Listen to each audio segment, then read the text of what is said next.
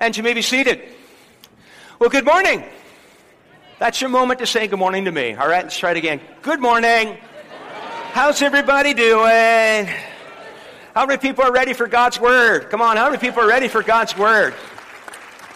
It is such a joy and an honor to stand on this platform and share from God's Word. And if you were here last Sunday, we started a brand new summer series, summer sermon series, a lot of S's there, and nine parts focusing on the fruit of the Spirit. We're calling it Cultivate. Cultivate is the name of this sermon series. And we believe that the Spirit of God wants to cultivate these fruit in our life. We understand there's gifts of the Spirit, but we also understand there are fruit of the Spirit. And we learned last Sunday it's a package deal. God doesn't want just one of these fruit. He wants all these fruit to be lived out and modeled in our life. So last Sunday we started with love. All you need is love. Love is more than a feeling. And we talked about love. But today we are going to talk about the word joy. So everybody say joy. One, two, three. Joy. It says in Galatians chapter 5, but the fruit of the Spirit is love, joy, peace, forbearance, kindness, goodness, faithfulness, gentleness, self-control. Against such things, there is no law. How many people are raised in Sunday school? Did you go to Sunday school as a young boy or a young girl? If you were raised in Sunday school, you know this song. I've got the joy, joy, joy, joy down in my heart. Oh, you know it, don't you? I, I gotta, I gotta get you to stand because we're gonna have some fun. Can we have some fun? Come on, stand to your feet. Come on. So guys, you got a part. Girls, you got a part. And so guys, I want you to get down like this because you got to get a little lower. You're the where, all right? You're the where. And ladies, you've got the I've got the joy, joy, joy, joy down in my heart. Then ladies, you just squat down and the guys you go, "Where?" Can you do it? Can we do it? So, okay, come on guys. Come on guys, bend down a bit. Come on ladies, you ready? I'll lead you in it. I've got the joy, joy, joy, joy down in my heart. Where? Down in my heart. Where? Down in my heart. I've got the joy, joy, joy, joy down in my heart. Where? Down in my heart to stay. And I'm so happy, so very happy. I've got the love of Jesus in my heart, heart, heart. And I'm so happy, so very happy. I've got the love of Jesus in my heart. Come on, give yourself a hand. You did great. Yeah. All right. Take a seat. Take a seat. Take a seat. I want to walk you through this morning some teaching on joy. And so we're going to begin by looking at a smorgasbord of scriptures that are loaded with great truths. And I just went into my Bible, found these verses, and felt the Spirit of God wanted me to start this message on joy. So let's look now at John chapter 15, verse 11. Jesus said these words. He said, I've told you this so that my joy may be in you and that your joy may be complete.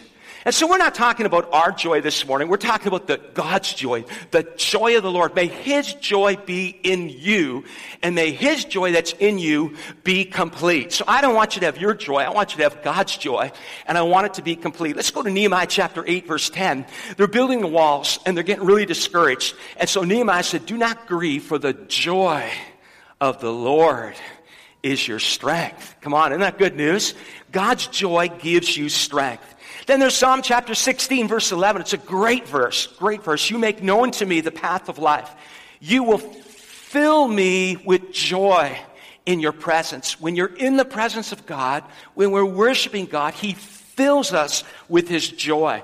Then there's Isaiah chapter 61, verse 1 down to verse 3. It's a great chapter. Let me read to you verse 3. And provide for those who grieve in Zion to bestow on them a crown of beauty instead of ashes. So he puts on them a crown of beauty instead of ashes, the oil of joy instead of mourning. Can you imagine if God poured joyful oil over us today.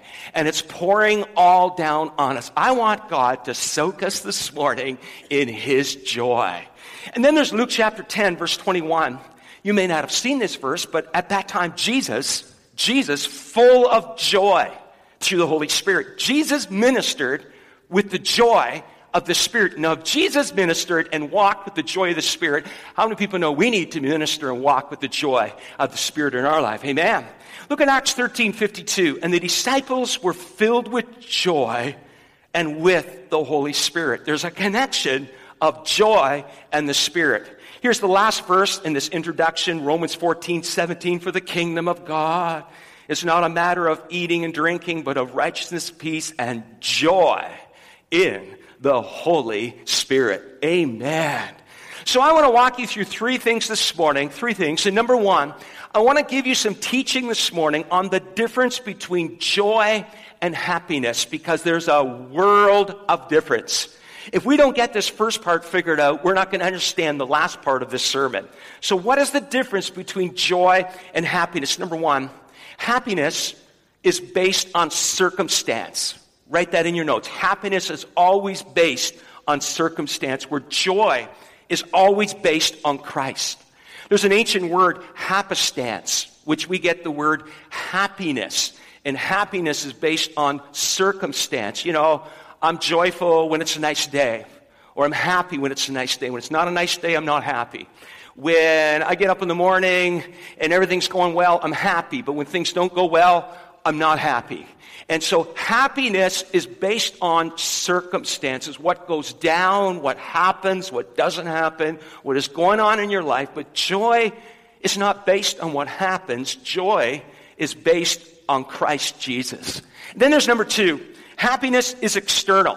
It's an outward thing. It's all about, again, what's going on around you, where joy is what's going on inside of you. So the fruit of the Spirit is all about Holy Spirit doing an inner work inside us. Now, I, I really want, and I've been praying all week, that Holy Spirit would cultivate an overflowing joy in our life. That He would put joy all over us, joy in us, that the joy of the Lord would just be our strength. So happiness is based on circumstance. Joy is always based on Christ. Happiness is external. Joy is internal. But then there's number three. Happiness is a matter of choice. Whereas joy, joy I'm sorry, happiness is a matter of chance. My apologies. Happiness is a matter of chance, whereas joy is a matter of choice. You've got to choose joy. You've got to choose joy in your life. You've got to make sure that it's the choice that you are choosing. It's internal. It's not based on what happens to you. It's based on Christ. So we got to understand there's a world of difference between happiness and joy. Let me take you to number two, and I want to talk to you for a few moments about some biblical words that I discovered in the Bible that, that show us the expression of joy. Now, because I'm a hockey fan, and because I like the Boston Bruins, I thought this was interesting. The Greek word for joy is chara. I'm just saying. I'm just saying. chara. Just saying. And that's the Greek word for joy. But when you study the Hebrew and you study the Greek, you would discover different words that are used to show the expression of joy. Let me, let, me, let me give you four of them. Number one, bright and shining. Bright and shining. I thought this was really interesting. And I went back to 1 Samuel chapter 18, verse 6. And this, this is the bright and shining expression of joy. Bright and shining. And in 1 Samuel 18, verse 6, the men are coming home after David had taken down Goliath. Remember David kills Goliath? And everyone's coming home. And it tells us that the woman came out from all the towns of Israel to meet King Saul with singing and dancing, with joyful songs, and with timbrels and lyres. They were radiant, they were bright, they were joyful. And when you were joyful, there will be a radiance about you. How many people know Christians should not be walking around like they've been sucking on some lemons? Am I right? When you've got the joy of Jesus, it radiates. There's something different about you. I want us to be bright and shining. Then there's number two leaping and jumping. I mean, joy can affect the way you physically respond. And we looked a couple of weeks ago at amazing scripture in the book of Acts, chapter 3, and where Peter and John go to the temple. There's this guy who's lame. They pray for him, silver and gold. We don't have. Name of Jesus, rise up and walk. And there's a little bit of leaping and jumping that goes on. Look at verse 8. He jumped to his feet, began to walk, then he went with them into the temple courts, walking and jumping and praising God. One translation says, leaping with joy. We got, I got here early this morning, and Pastor Brad's on the platform getting ready for worship practice, and I thought about this joy and this leaping and jumping, and I shared with Pastor Brad a memory. And we were back pastoring in Bowmanville, and there was, there was a spirit of revival that was going on. I mean, we had services that, I mean, I'd walk out in the lobby and people were praying for people. I'm out in the parking lot, people were praying for people, and the place was jammed packed with people. And we were seeing miracle after miracle after miracle happening, and people getting saved and healed. God was doing amazing work. You had to come early to church just to get a seat. And there was such an exuberance of celebration. This is no lie. This old church had a basement that people would be downstairs and the floor would literally go like this. And some people were like, it's going to cave in. And I can remember the board members going, hmm, this isn't good. And I thought, oh no, it's not good that everyone's celebrating. This, this isn't good that the floor isn't sturdy. We need to do something to make the floor sturdier. I like that response versus them saying, Tell everybody to stop being so excited in church. We don't want you to get excited. Please come in with a frown on your face and don't get excited. I'm glad we had a board that says, We'll solve the problem. And I can remember in the middle of worship, people would just come flocking to the altar and they were jumping and celebrating. There was a spirit of exuberancy. Now, joy is contagious. And we were known as the joyful church. And we saw people coming in that were brand new believers, and many were coming in that were in the AA program, and they were used to an AA environment, and you had to see it to believe it. In the middle of my sermon, and I'm not advocating this, but they would be shouting out to me in the middle of my message. And we, they'd be talking because they didn't know how to act in church. And so, you know, I thought about that, and I thought about an old story from years gone by in the days of the, of the hippie movement and all these long haired people in a conservative Pentecostal church, a guy with long hair and ripped jeans, wearing shorts that are ripped, and he just walked in the middle of service, walked down to the front, and he, and he squatted down at the front, and everyone's like, and the old usher comes from the back with his cane, and everyone's thinking, this boy's in trouble.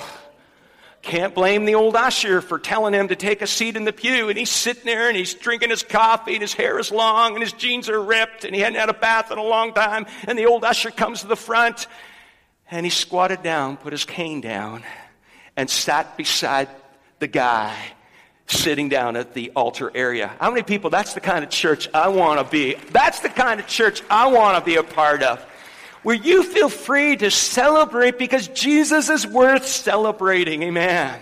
Let me take you to number three. Gets a little more interesting. Shouting. Yeah.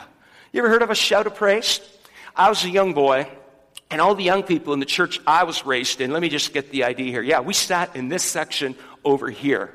We were in a church that had three sections. It was long, had a balcony, and all us youth would sit here, and a senior man, way up in years, would sit in front of us. I love this guy. In the middle of the worship service, he pulled out his hanky and he started waving his hanky. But I'll never forget the Sunday night because he was always shouting, Praise the Lord! Hallelujah! And his false teeth went flying out of his mouth in the middle of a Praise the Lord, Hallelujah. And I saw him just reach over the pew in front of him, pick them up, and flop them back in and keep going, Hallelujah. Come on, isn't that cool?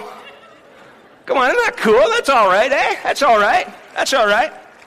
So, Mark, is there, is there a little shouting going on in the scripture? There's a lot of shouting going on in the scripture. Let me show you some verses. Ezra 3, verse 12.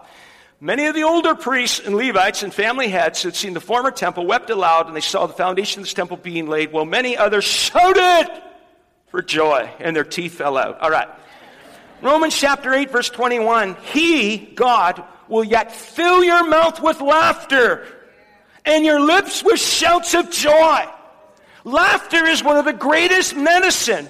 Have joy in your spirit. God wants to fill our mouths with laughter and joy. Come on, amen.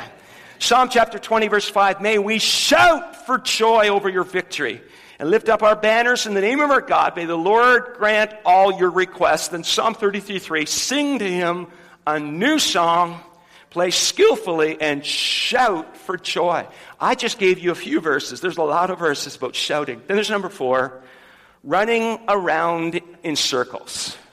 You're going running around, you know, I've just, I've just lost myself. Now, Before I read to you some scriptures, my dad's favorite program on TV was The Price is Right. Who was the host for many years of The Price is Right? Bob Barker. Do you remember someone would win and they'd go, ah! Remember that? Because they won a blender. I don't know. And sometimes we come to church and we go, shh, shh, shh. Nobody get excited.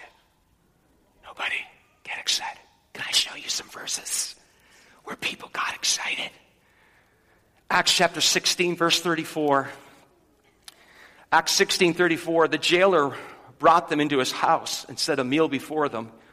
He was filled with joy. There's, there's the word, running around in circles because he'd come to believe in God. He and his whole household. Oh, can you imagine this morning if God did something so unique, so great, so big that we'd never seen before? Imagine somebody coming in in a wheelchair and getting up and dancing before the Lord with joy because they couldn't walk when they came in, but they got out of the way. I don't know about you, I'm willing to run around in circles and be a little excited with what God's doing. Run around in circles. Now, it gets better. Matthew 28 8. This is when Jesus was raised from the dead and the tomb was empty. So the woman hurried away from the tomb, afraid, yet filled with joy, and ran to tell his disciples. They didn't go, they went, the tomb's empty. He's alive. I'm getting real dizzy right now. He's alive. He's alive. Filled with joy. Luke 24 52. When the disciples were there, when Jesus ascended, he's on the Mount of Olives. I mean, they literally saw him ascend. Now he's here, now he's not. He just left earth, went up to the heavens, then they worshiped him and returned to Jerusalem with great joy. They were running around in circles. Ah, I mean, I've just given you four expressions bright and shining, leaping and jumping, shouting, running around in circles. How many people believe God wants to give us His joy this morning. Amen. He wants to give us His joy. So I want to take you to the, to the application, and I want to leave you this morning with some biblical truths on how, how can we actually live and walk a joy-filled life? How can we be joyful no matter what is happening? Because some of you are here today going, Mark, my wife's got surgery tomorrow. I don't, I don't feel a lot of joy right now. Mark, we just had the worst week of our life. I, I, am not feeling joy. I'm not feeling joy. We got to remind ourselves it's, it's not based on circumstance, it's based on Christ. It's not external, it's internal. It's, it's a choice, it's not chance. So I want to take you to the book of Philippians. It's the most joyful book I can think of. In fact, the word joy is mentioned, I think, 18 times in in the book in, in, in Philippians. Paul mentions joy 18 times. Look at the screen. Philippians 1, verse 18, he said, And because of this, I, I rejoice. Yes, I will. I will continue to rejoice. Paul said, I'm choosing to rejoice. Now, just so you know, when he wrote this, he was not on a Caribbean cruise ship, soaking in the sun, getting ready to stop at the next island. Got it? He's not on a holiday. He's in prison. He's in prison. Turn your neighbor and say, He's in prison. And he'd been there for two years. We're not talking an overnighter in prison. He'd been two years in prison, and he's writing a book on joy. I'm just saying, all right? And so as I began to read the book of Philippians, there's four practical things that I felt I needed to remind us of this morning. How can you have joy no matter what? How can I have joy no matter what? I mean, life's not easy. It's tough. I'm going through stuff. I don't like what I'm facing.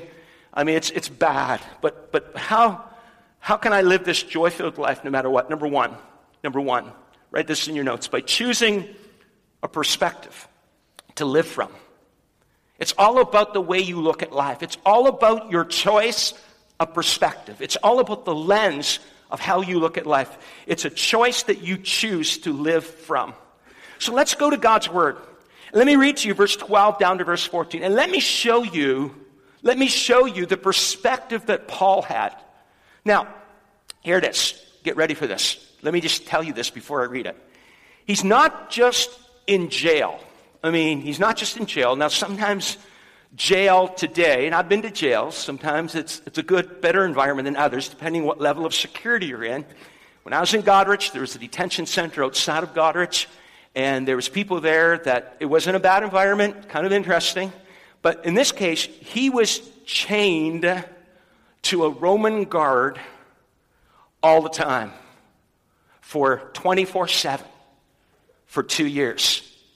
Now, I'm told that because of the fact that he was chained to a Roman guard, they had a name for it. They called them the Roman Praetorian Guard. And they were the elite Roman guards. They were the best of the best. They were paid the most. And they would work in this thing for 12 years. And after 12 years, they were forced to retire as a Praetorian Guard. And then they were giving a job in the government. They were the big wheels in the Roman government once they did their 12 years. Every day, for 24 hours, he is chained to one guy and then to another guy. 24 hours every day for two years. So, what did Paul do? Complain? No. You know what I think he did? He had a captivated audience and he shared Jesus. Who's the prisoner now? Come on, man. You ever been on an airplane in between some two people and someone's beside you, got nowhere to go? You, you got a captivated audience. And he's chained to this dude for 24 hours, taking a shift, and would come back on a shift a few days later for two years. They talked a lot about Jesus. And you know what he did while he was in prison? He wrote half the New Testament. Come on, that? So look at his perspective. Let me read to you. Excuse me verse 12 down to verse 14. Look at the screen. Now, I want you to know, brothers and sisters, they called people in the church brothers and sisters, that what has happened to me has actually served to advance the gospel. See his perspective? Oh, I'm in prison. It's not good. I want to go out. I just, it's not fair. I got a captivated audience. I'm going to share Jesus with this guy because he's going to become one of the big leaders in the Roman government. How to affect a nation? Get a hold of the big leaders. And he's sharing Jesus, and he goes, Guess what? I'm in prison. This helped me advance the gospel. Look at verse 13. As a result, it's become clear throughout the whole palace guard and to everyone else that I'm in chains for Christ. Go figure. Everybody knew that he was a believer, and everybody's chained to. He talks about Jesus. Then look at verse 14. And because of my chains, most of the brothers and sisters have become confident in the Lord and dare all the more to proclaim the gospel without fear. So, him in jail affected the, the, the, people that he was chained to, and it also affected the believers. People he was chained to got saved, and all the believers got more bold in their faith. They thought, man, if he can do this chained to, to, to, to guards, what can I do outside of prison? How many people know when his perspective changed, his joy started to overflow? And so you can go, woe is me, but I want you to, to write this down somewhere. Discover God's purpose in the middle of your problem. Discover God's purpose in the midst of the pain that you are facing. God, what can you do in the middle of this difficulty? And I'm telling you right now, when you choose and make that choice, God will use you in a great, incredible way. I'm amazed when I visit people in the hospital and I see how the Lord uses them to share His love to the person in the bed beside them. It happens all the time when you make the choice to rejoice. Number one, by choosing a perspective to live from. Then there's number two. Write this in your notes. By choosing a priority, choosing a priority to live by. What is your priority in life? What is your priority? It's sometimes pressures lead us, sometimes priorities lead us, and sometimes things will rob you of your joy. Now, when you don't have His joy in you, I'm going to tell you how your day's going to go. You're going to get up, and because your favorite shirt is in the wash and it's not ready for you to wear, it's going to ruin your entire day. Some of you are going, that happened to me this morning. And for some of you, you're going to go get your coffee at Starbucks or Tim Hortons, wherever you get it, and they mess it up, and you're going to, oh, come on! This is hard, terrible, up there. Or you're going to get in your car and someone's going to cut you off. You, you, now I'm, I'm meddling and messing with you right now. You, I'm telling you, if you're not careful, you'll let something rob you of your joy. I'm telling you right now, it's His joy that He's giving you, And it's your choice to keep it, or it's your choice to let someone rob you of your joy. Stop letting stuff and things rob you of your joy. Are you hearing me this morning? Are you hearing me? It's only robbed because you let somebody rob it. It's not like someone breaks in and sneaks in. It's like you saying, come on in, come on in, come on in. I'm not, I'm, I'm not going to walk in the spirit today. So just because my favorite church's not ready, I'm going to lose it. Come on, are crazy to get ticked off over such simple, small, horrible things? And so we got, we got to learn to choose a priority to live by. Look at verse 15 down to verse 18. Paul said in verse 15, it's true that some preach Christ out of envy and rivalry, but others out of goodwill. Here's what's going on. There were people criticizing Paul, ripping him to shreds, saying, You're not the real deal. You're just this. You're just that. And when people criticize you, it can rob you of your joy if you allow it to. When people mock you, make fun of you, criticize you, they're envious, they're jealous. That's what's going on in verse 15. Look at verse 16. The latter do so out of love, knowing that I'm put here for the defense of the gospel. Verse 17. The former preach Christ out of selfish ambition, not sincerely, supposing that they can stir up trouble for me while I'm in chains. But I love verse 18. This is my favorite part of this text. But what does it matter? What does it matter? Come on, man. We Canadians, we complain about the weather. It's either too hot or it's too cold. Now, I'm just telling you, you can't have it both ways. When it's too hot, don't say it's too hot. When it's too cold, don't say it's too cold. What does it matter if it's raining outside today? What does it matter if your favorite church, what does it, what, what is the priority that drives your life? And if you're not careful, it's going to be the wrong priority, which really is a pressure, and it's going to rob you of your joy. And Paul said it so well. What does it matter? Look at the screen, latter part of verse 18. The important thing, the important thing is that in every way, whether from false motives or true, Christ is preached.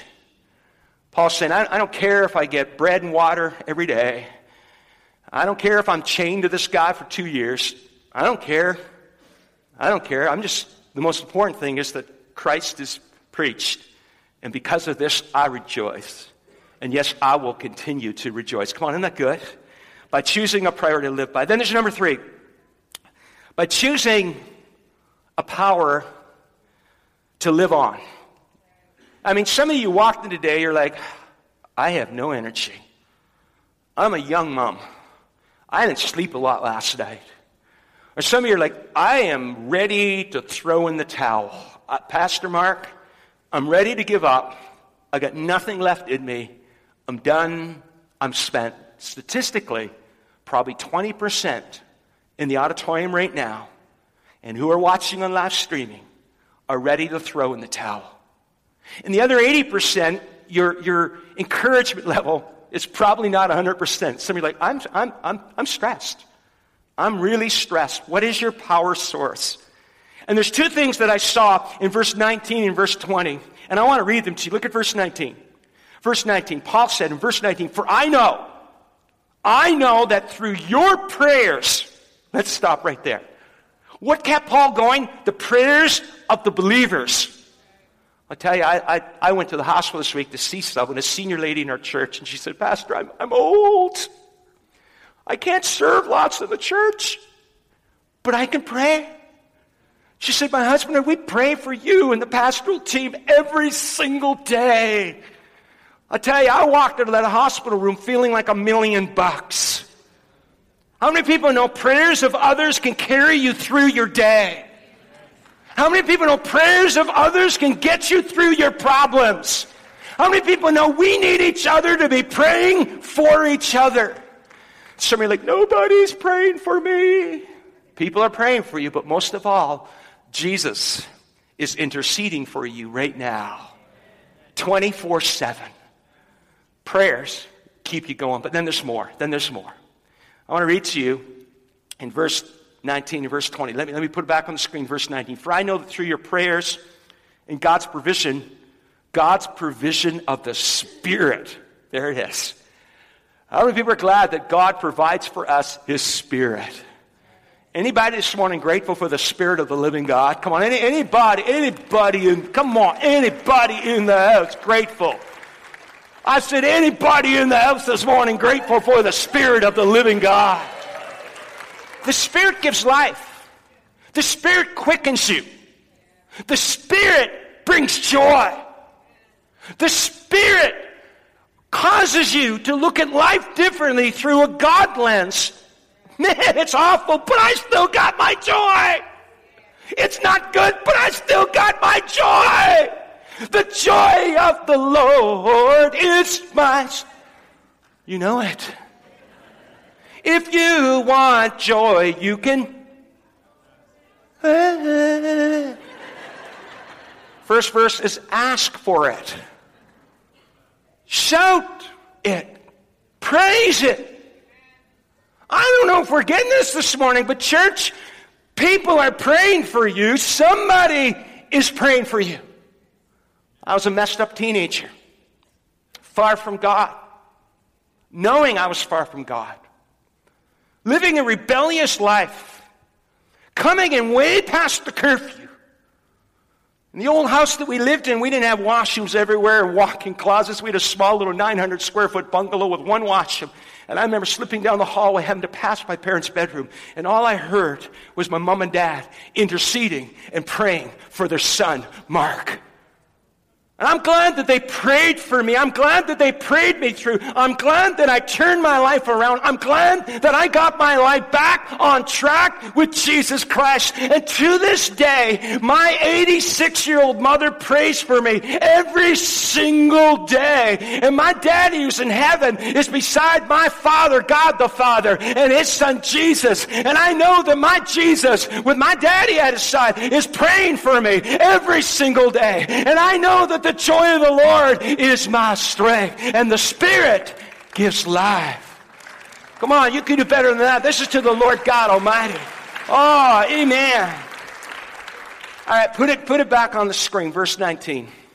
Verse 19. For I know that through your prayers and God's provision of the Spirit of Jesus Christ, what has happened to me, I know that I know that I know that because of the prayers, because of the Spirit of Jesus Christ, what has happened to me will will, not may, not should, not might, not could, will turn out for my deliverance.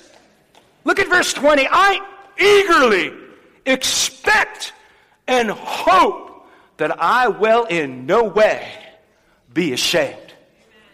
Come on, church. You get the joy, His joy in you it will change your perspective to live from, your priority to live by, and your power to live on. But then there's number four. With this I close. With this I close. By choosing a purpose to live for. I, I, I've discovered when you get a purpose that's greater than you, I couldn't wait to say this. When you discover a purpose that's greater than you, you will have more joy than you can handle. Did you guys get that? When you discover a purpose that is greater than you, you will have more joy than you can handle. The old acrostic holds true joy, J O Y, Jesus first, others second, yourself third. I am third. He is first. I'll tell you, church, when you discover an outward focus that's not on you, and a purpose that is greater than you, and a cause to live for, you will have more joy than you can handle. Now, board members, plug your ears, because I don't want the board members to hear this. I love what I'm doing so much, I would do it for free. Oh, the pastor said that. Oh, great. Budget cut. I get up in the day and I'm going, wow, I love this city. I love this church. I get to get paid to do what I love doing. Oh, man. Joy. All right, way too excited for a nine o'clock service. Cool it down. Cool it down. Let me read the latter part of verse 20 down to verse 26, and then we're going to open this altar. The latter part of verse 20, after he said, I eagerly expect and hope that I will in no way be ashamed. Here it is, latter part of verse 20. But will have sufficient courage so that now as always, now as always, not just now, but as always, I love those words, now as always, Christ will be exalted in my body, whether by life or by death. Jesus, you'll be exalted whether I live or whether I die. Verse 21 For me to live is Christ, and to die is gain. I mean, they'd taken his possessions, they had taken his ministry, they had taken his clothes, they'd taken everything from him. But there's something they could not take from him. They couldn't take Jesus from him. He's like, man, I live, I can just keep on doing. I die, I get to go to heaven. A good friend of mine battled cancer more than once in his life and a stroke. And he said many health challenges. And Evelyn and I celebrated he and his wife's 40th anniversary yesterday. And he's alive. When he was in his 30s, he was diagnosed with cancer, and the doctor said, Reverend, go home. You're not going to live. Get your house in order. He's in his 30s. He's now 60. He's alive and well. But this is what he said to me Mark, if Jesus heals me, I win. If I die and go to heaven, I win. I win. I don't know if you're when you're a follower of Jesus, no one can take this from you.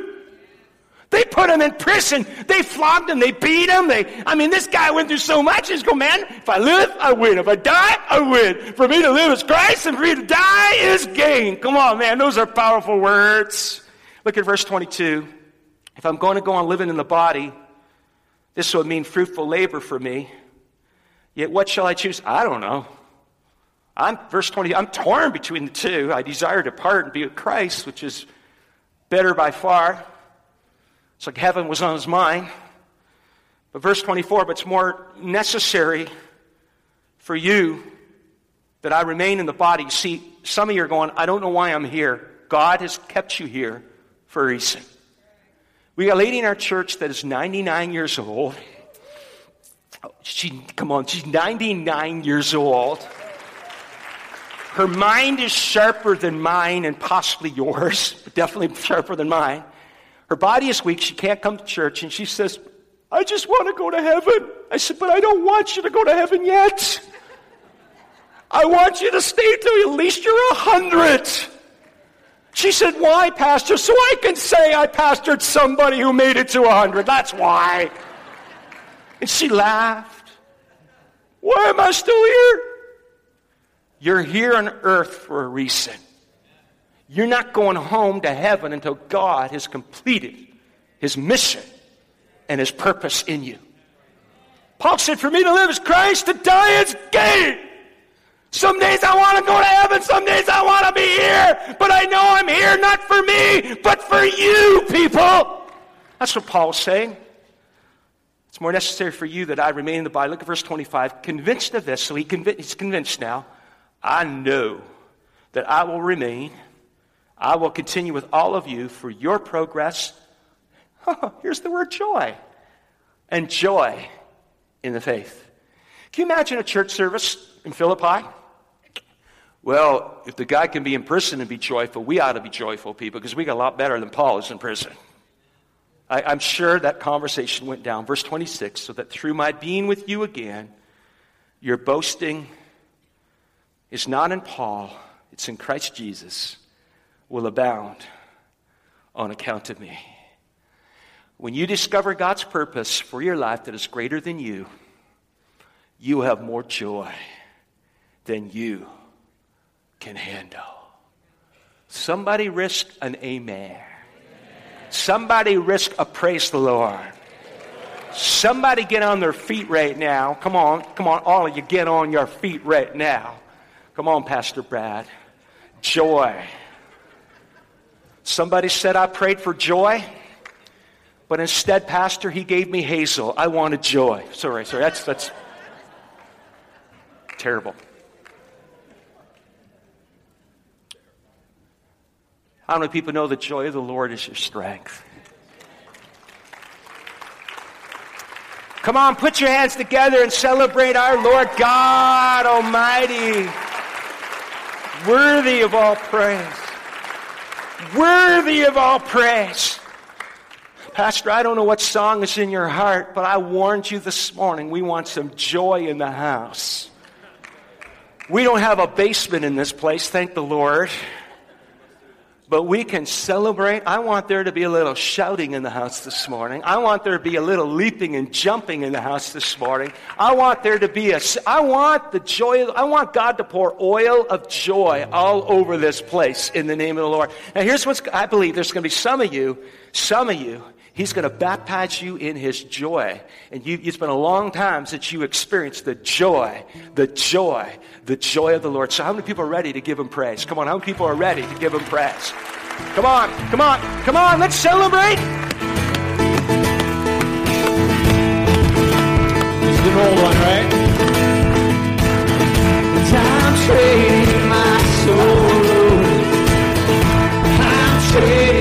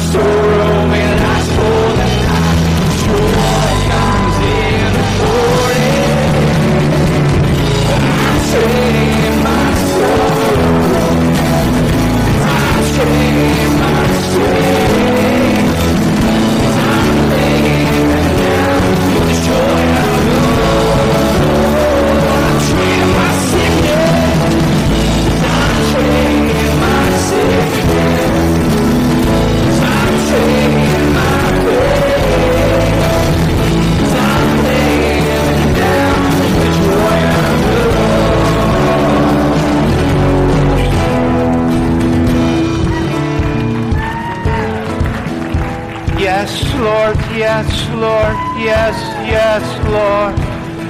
Yes, Lord. Yes, Lord. Yes, yes, Lord. How can you stay standing? I think we need to have a little jumping and shouting and praising in the house this morning. You want to come to this altar, you feel free. Come on, come on, come on, come on. Lift your voice. Let's sing it again. I'm my soul.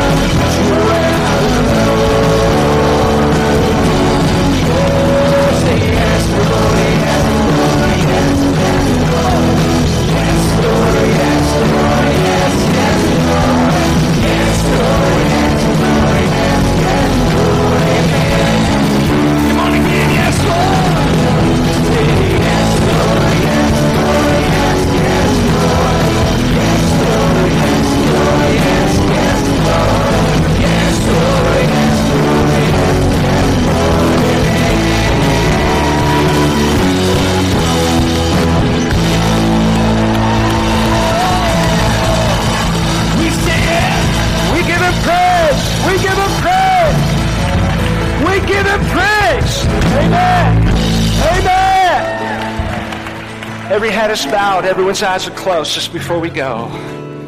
You're standing here today and you're going, man, there's a lot of joy in the house, but I I don't get it. And my question this morning is today was the day that you stepped into eternity, you died.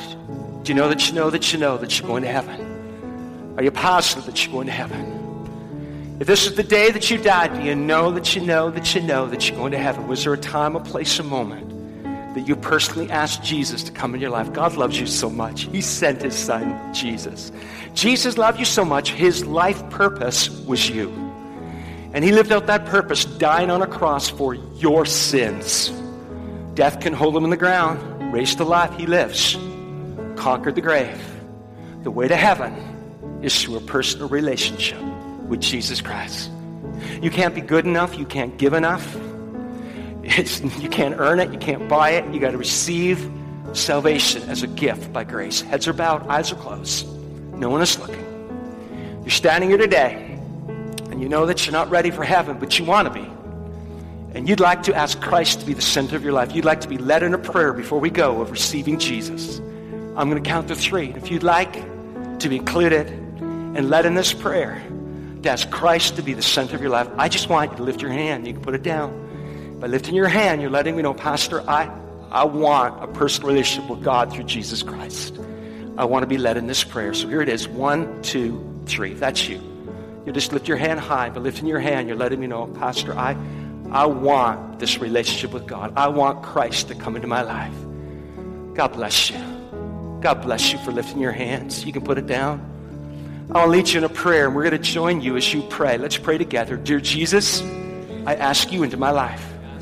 Please forgive me of my sins. Thank you for dying on a cross for me. I have decided to follow Jesus. I receive you in my life. Today, I declare you as my Savior, my Lord. In Jesus' name, amen. Open your eyes, put your hands together, and celebrate salvation. There's people that lifted their hands, and if you accepted Christ in your life, as we exit in a moment, there's, there's a wall in the lobby. It says follow. Drop by it and um, go there. We got a Bible for you. It's free, a little booklet for you. It's free. And we want to help you in your new faith journey. If this is your church, get in the Connect group. We got over 60 Connect groups across the city. People doing life together, studying God's Word. And uh, it's on the website, but they can help you with that. Serve. We ran our serve class last Wednesday. A lot of people came to it. We offer every month. We're going to help you find your place of serving. Let us know what nationality you are, that email. We, we think there's a lot more than 65 nationalities here. And thank you for getting backpack sheets. And there's probably still more. You can get more. And it'd be great. Pastor Brad, wouldn't it be cool if we just blew that goal out of the water and we can bless more areas? Thank you for being an amazing, generous church. Thank you for being a great church. Evelyn and I love you so much. Isn't the joy of the Lord great? Come on, let's just give him praise. Just give him praise. Give him praise. So, Brad, we got to celebrate as we go, all right? So, we got a lot of guests here, and I'm glad they came. I hope they come back. I really do. Drop by the guest lounge. We want to bless you, but let's celebrate as we go, all right? trading my shade as I'm laying down for joy of the